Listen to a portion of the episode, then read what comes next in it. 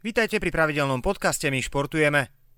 Zdravím všetkých fanúšikov, my športujeme pravidelné relácie uh, tej našej štvrtkovej a samozrejme piatkovej. To sú veci, ktoré nás zaujímajú aj z pohľadu voľnočasových aktivít. Jedna z najpozeranejších, najsledovanejších epizód sa týkala e-bajkov, takže Peťa Kácora veľmi dobre poznáte. Peťo nám to pekne opísal, pekne nám rozprával o tom, že, že ako fungujú e-bajky, ako fungujú normálne bicykle, ako sa dá sa povedať, že dá zdokonaliť aj v tej výstroji. No a teraz sa budeme v tej výstroji ďalej zdokonalovať. Ale predtým, Peťo, ahoj, ako sa máš? Ahoj, výborne, akurát som sa vrátil z bicykla, tak je to aktuálne zase pre mňa. Áno, áno, ani som o tom nepochyboval, že, že by si si nezajazdil, keď ešte máme také pekné dni a už sú také pomaličky, že aj posledné. Tak, pravda. Treba a využiť. Jazdíš aj keď je fakt, že zima? Že, že keď, už, keď už mrzne? Uh, jazdil som poslednú dobu aj po snehu, posledné roky, tak myslím si, že môžem dať čo k téme povedať. Peter Kácor, teda ja ešte teda ozrejmím pre fanúšikov, ktorí sledujete možno prvýkrát, alebo ste Peťa nezachytili na začiatku.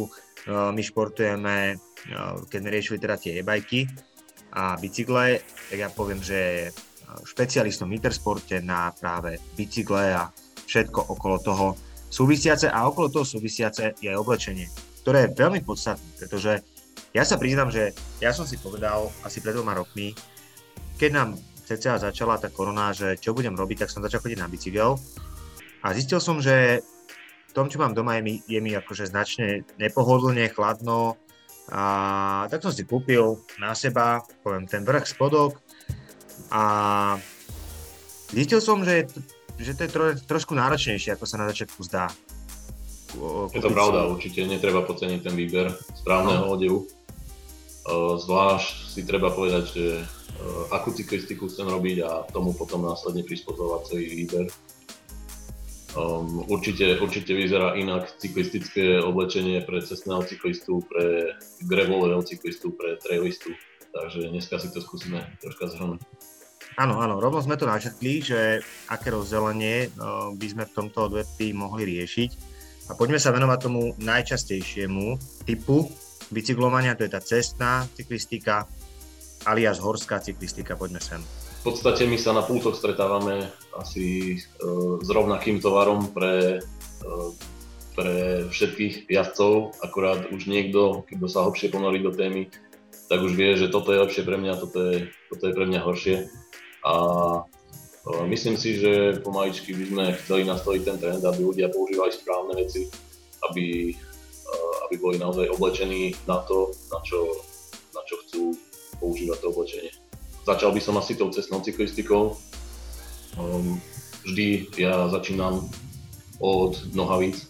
To je za mňa také, taká alfa omega, pretože uh, ten zadok je kontaktný bod, zvlášť na cestnom bicykli, kde je veľmi dôležité, akú zvolíme ložku v tých nohaviciach, či je gelová, či je penová. A ona nám následne spríjemňuje tú cyklistiku. Či už sú dlhé, krátke, to už uh, to už nie je až také dôležité, ale hlavne, aby sedela tá vložka, aby bola správne vybraná pánska pre pána, dámska pre dámu. Um, a následne riešime už také detaily uh, ohľadne, ohľadne toho strihu. Mňa ale najviac na tom vždy, dá sa povedať, zaujímal ten materiál a tá prepustnosť a hlavne to, či cítim ten vzduch, necítim ten vzduch, či sa mi to nejakým spôsobom premočí alebo to prepúšťa tú vlhkosť von z tela aké poznáme tie materiály, z čoho sa dá všetko vybrať, prípadne čo je vhodné do takéhoto počasia, teda ešte je teplejšie a potom čo je vhodné, keď už bude naozaj že prituhovať, si obliecť.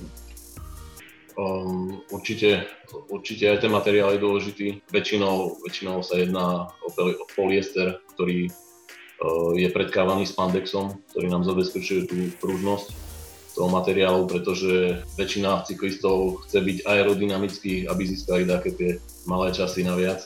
Ide o to, že či chceme potom neprefúkavé oblečenie, tam sú vlastne vinčely, je to vlastne neprefúkavá predná strana, zadu bývajú pružnejšie, priedušnejšie, aby, aby zase malo to telo kade dýchať. Čiže to bolo OK, že na chrbát mi bola zima, vpredu teplo, hej? Čiže to bolo OK. Tak ono v podstate tam, kde naráža ten vzduch do nás, tam by to malo byť neprefúkavé. Samozrejme aj e, sú nepremokavé vrstvy, ale už nie sú také bežné, pretože uh, žiadny cyklista sa nechce spariť, tak uh, väčšinou už siahajú po tých nepremrkavých vrstvách cyklisti už v tých krajných prípadoch. Uh, ide aj o to, aby bola či už bunda uh, alebo vesta dobre zbaviteľná, aby sa nám to vošlo do toho zadného vrecka na drese a hlavne naozaj, aby dobre klzal ten vzduch uh, po tom materiále. Dobre, uh, sa teraz skôr prakticky.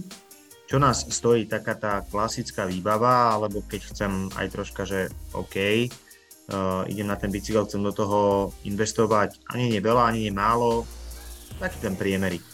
Ceca, koľko si máme pripraviť? Tak, je to individuálne naozaj. Tá škála je veľmi široká, tie také lepšie nohavice s lepšou, treba s výstužou, sa pohybujú niekde okolo tých 80 eur. Dáka dobrá bunda už sa točí niekde okolo stovky.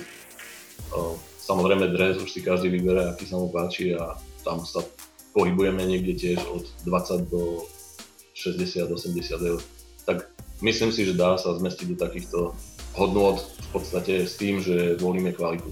Ešte jedna otázka, vrstvenie, tam mm, stačí mi dres, alebo keď už je tak chladnejšie, tak si dám tú bundu na ten dres a je to vybavené, alebo ešte, ešte sú tam nejaké iné, poviem, že špeciálnejšie e, vrstvy? Som rád, že sme sa k tomu dostali. E, dneska už sa šije termo, ktoré je samé o sebe vystúžené v prednej časti, tam, kde máme orgány, kde sú púca tak je e, zosilnené neprefúkavou časťou. Čiže už tú spodnú vrstvu máme neprefúkavú. Ďalšiu vrstvu musíme voliť následne, aby dobre odvádzala vlhkosť. Čiže darmo ja budem neprefúknutý, keď budem celý mokrý, bude mi zima tak či tak, tak musíme sa naozaj zamerať aj na túto vec. Takisto si treba dať pri bunde pozor, aby mala vetranie po, po bokoch, to znamená, že ona, je, ona má byť neprepúkavá tam, kde naozaj chráni tie orgány, ale dýchať od pazu dole by mala určite. No, takže, takže asi, takto, asi takto to stačí navrstviť. Termo, bavlnené tričko, bunda. Dobre som povedal? No, bavlna aj dobre odvádza, ale sú samozrejme aj materiály, ktoré lepšie odvádzajú. Väčšinou je to tá syntetika, ktorú ľudia nie až tak veľmi radi nosia, keď na bicykle je to niekedy nevyhnutnosť. Mm-hmm. Tak uh, určite vtedy je lepšie siahnuť po tej syntetike, rýchlejšie odvedie a samozrejme aj rýchlejšie skne. Áno, čiže, čiže mi nebude zima, lebo hneď sa vlastne vysuším e, zároveň. Teraz sa poďme baviť o teniskách, pretože mne sa zdalo na začiatku, že super, že som oblečený ako Sagan a, a idem v klasických teniskách uh, do toho záberu, ale do kopcov už to nebola taká malina, sem tam ti sklzne ten pedál, nebola to taká sranda. A potom sa poďme baviť o ďalších prvkov, ako je helma napríklad, teda príloba. Čo sa týka tretier, tak to rozdelenie už je tam troška širšie. Začíname pri cestných tretrách, ktoré majú za úlohu byť veľmi ľahké. Takisto nerátame, že už budeme toľko stúpať na zem, čiže um, niekomu sa môže zdať, že sa mu šmíka na tej tretre, keď chce chodiť. Tie sú urobené naozaj na váhu, aby, boli, aby pekne fitovali dokonca niektoré tretry dokážu udržať chodidlo, chodidlo s kolenom v jednej osi. To znamená, že aj ľudia, čo majú problémy s pronáciou, že im padá, padá troška klemba, tak majú tendenciu e, zalamovať koleno do nesprávneho uhla. A tieto tretry to vedia odstrániť. Najbližšie k nim majú také také horské tretry, ktoré sú určené na závodenie, majú klipy STD, na ktoré si namontujeme kufre a následne si vieme cvaknúť tú nohu do, do pedálu a Takisto nám vie veľmi táto pánočka pomôcť pri tej cyklistike, nevyčerpáme sa, pretože nie len tlačíme prednou nohou pedál, ale dokážeme ho aj potiahnuť. Mm-hmm. To znamená, že tá práca sa nám rozloží medzi, medzi obe chodidla a to vďaka tej tretre. Dobre, a keď mám ale tie nohy zafixované a, mm. a mhm. idem a, a chcem zastaviť, a chcem sa oprieť, tak Stačí to? vytočiť petu a vypnúť to. Chce to troška cviku, veľa okay. ľudí na semafore spadne prvýkrát, ale už potom okay. si to zapamätajú. Dobre, dobre, ten pád je taký určite nie moc elegantný, ani príjemný, ale áno, treba myslieť aj na to, treba, kto sa učí, tak ten občas aj pochybí, takže treba sa učiť celý život. Mm, OK. Aby sme, aby sme nezabudli na uh, ešte dve kategórie horských cyklistov, tak sú uh, takí turisti, ktorí samozrejme už táto pánka je troška masívnejšia, zase má väčšiu podrážku, čiže lepšie sa nám chodí, um, ale už troška je to, vždy je to obchod niečo za niečo, čiže troška vyššia váha, ale zase ten komfort určite lepší aj pri takom tlačení. A posledná kategória sú trailové flety, kedy uh, pedál má piny, nie sú to, nie sú to klipsne, ale vyslovene sú to hroty, ktoré sa nám zahryznú do tej gumy a to je hladká podrážka, čiže takíto jazdci dokážu uh, vďaka takejto topánke vyskočiť na bicykli s tým, že nemajú zapnuté nohy, uh, ale potiahnu touto pánkou celý ten bicykel do hora, tak určite aj tie flety by sme nemali vynechať. No, ty, ty používaš čo konkrétne, povedz nám. Ja používam flety. Ja jazdím traily, takže uh, pre mňa je to tá pravá voľba. Viem, že veľa trailistov nosí aj SPD, ale uh, mne niekedy lepšie odhodiť si nohu v klopenej základe troška z toho bicykla a viem, že to prejdem rýchlejšie a agresívnejšie. Uh-huh. A ja som mal ten pocit, preto som sa to opýtal, lebo si išlo to nadšenie, že vyskočíš a ide ten bicykel s tebou, takže už si to mal odskúšané. Dobre, uh, prílba. Prílby sú rôzne, sú elegantné, cestné, potom sú samozrejme už e, do lesa a tak ďalej. Mm, môžeš nám opísať, že, že čo všetko tam je. Samozrejme je, je, je, to, je to široké riešiť prílby uh, v zmysle toho záberu, ale aspoň to nejakým spôsobom načrtníme. No, tak prílby to je naozaj obrovská kategória. Začal by som asi ochranou, to je to, je to prečo nosíme tú prílbu. Dneska, dneska je taký trend, kedy ľudia chcú naozaj funkčnú prílbu a čo najbezpečnejšiu. A k tomu nám dopomáhajú rôzne technológie. Napríklad je to bunečná štruktúra, ktorá sa pri náraze skladá. Takisto kozné vložky sa používajú, e, je to patent MIPS, ktorý používajú rôzne značky a e, je to, je to vyvinuté v spolupráci s neurológmi. Takže je to naozaj otestované. Vlastne ide o to, že kozná vložka je škrupina vo vnútri prílby ktorá ešte pri e, kontakte pri s povrchom sa pohne a odvedie nám rotačnú energiu. Tým pádom bráni opukom mozgu a takýmto závažným poraneniam. Tak to by sme mali, čo sa týka bezpečnosti.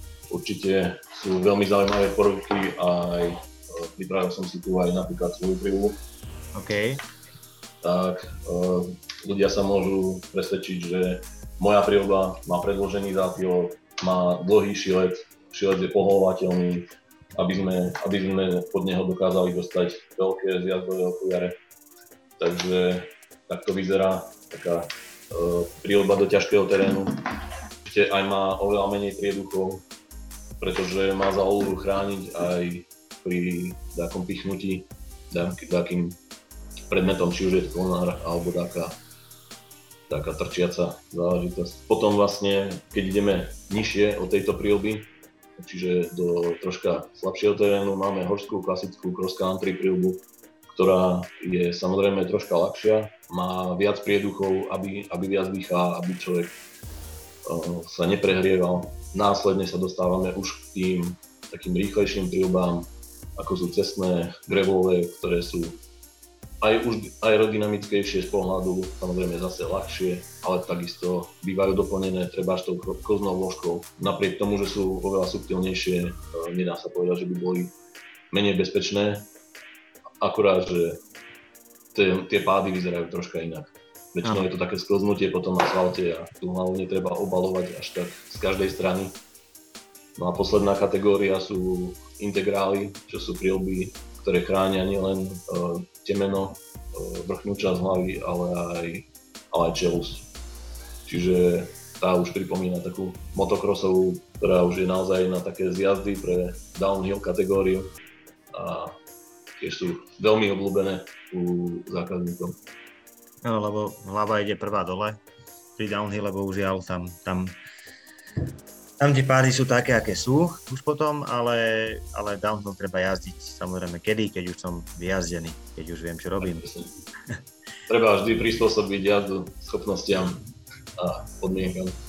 Povahe vozovky, ako sa hovorí. Tak, presne tak. Jasné. A tie prilby, ako, ako sme na tom cenovo tam?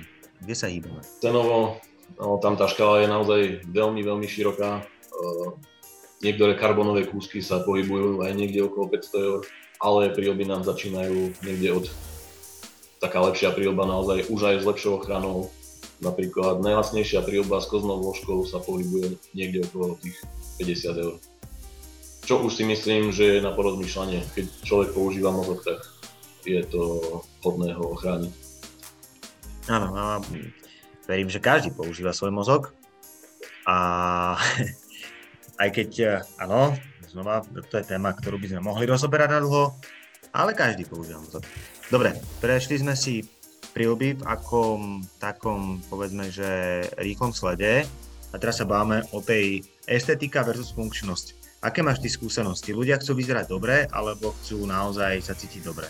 Pretože niekedy to je sakra rozdiel. O, dnešný, dnešný trh už je tak pripravený, že dizajnéri sa venujú tomu, či už je to textil alebo doplnky, rovnako ako konštruktéry. Čiže dnes už je na výber také množstvo, že netreba robiť kompromis a kľudne si zobrať to, čo sa mi páči, ale to, čo je naozaj najlepšie pre mňa. Aha, OK. Dobre. Určite, čo sa týka ešte bezpečnosti, by som rád spomenul. Veľa ľudí nerozlišuje, nerozlišuje viditeľnosť, čo sa týka či už je to farby alebo reflexné prvky. Napríklad pri neónových farbách výrazné farby sú veľmi bezpečné za dňa, Zatiaľ, čo reflexné prvky sú bezpečné za noci. To znamená, že ak ide auto a osvietí ma a ja mám na seba iba výrazné farby bez reflexných prvkov, tak to auto ma nevidí, alebo nevidí ma v tom čase, kedy by som chcel, aby ma videl.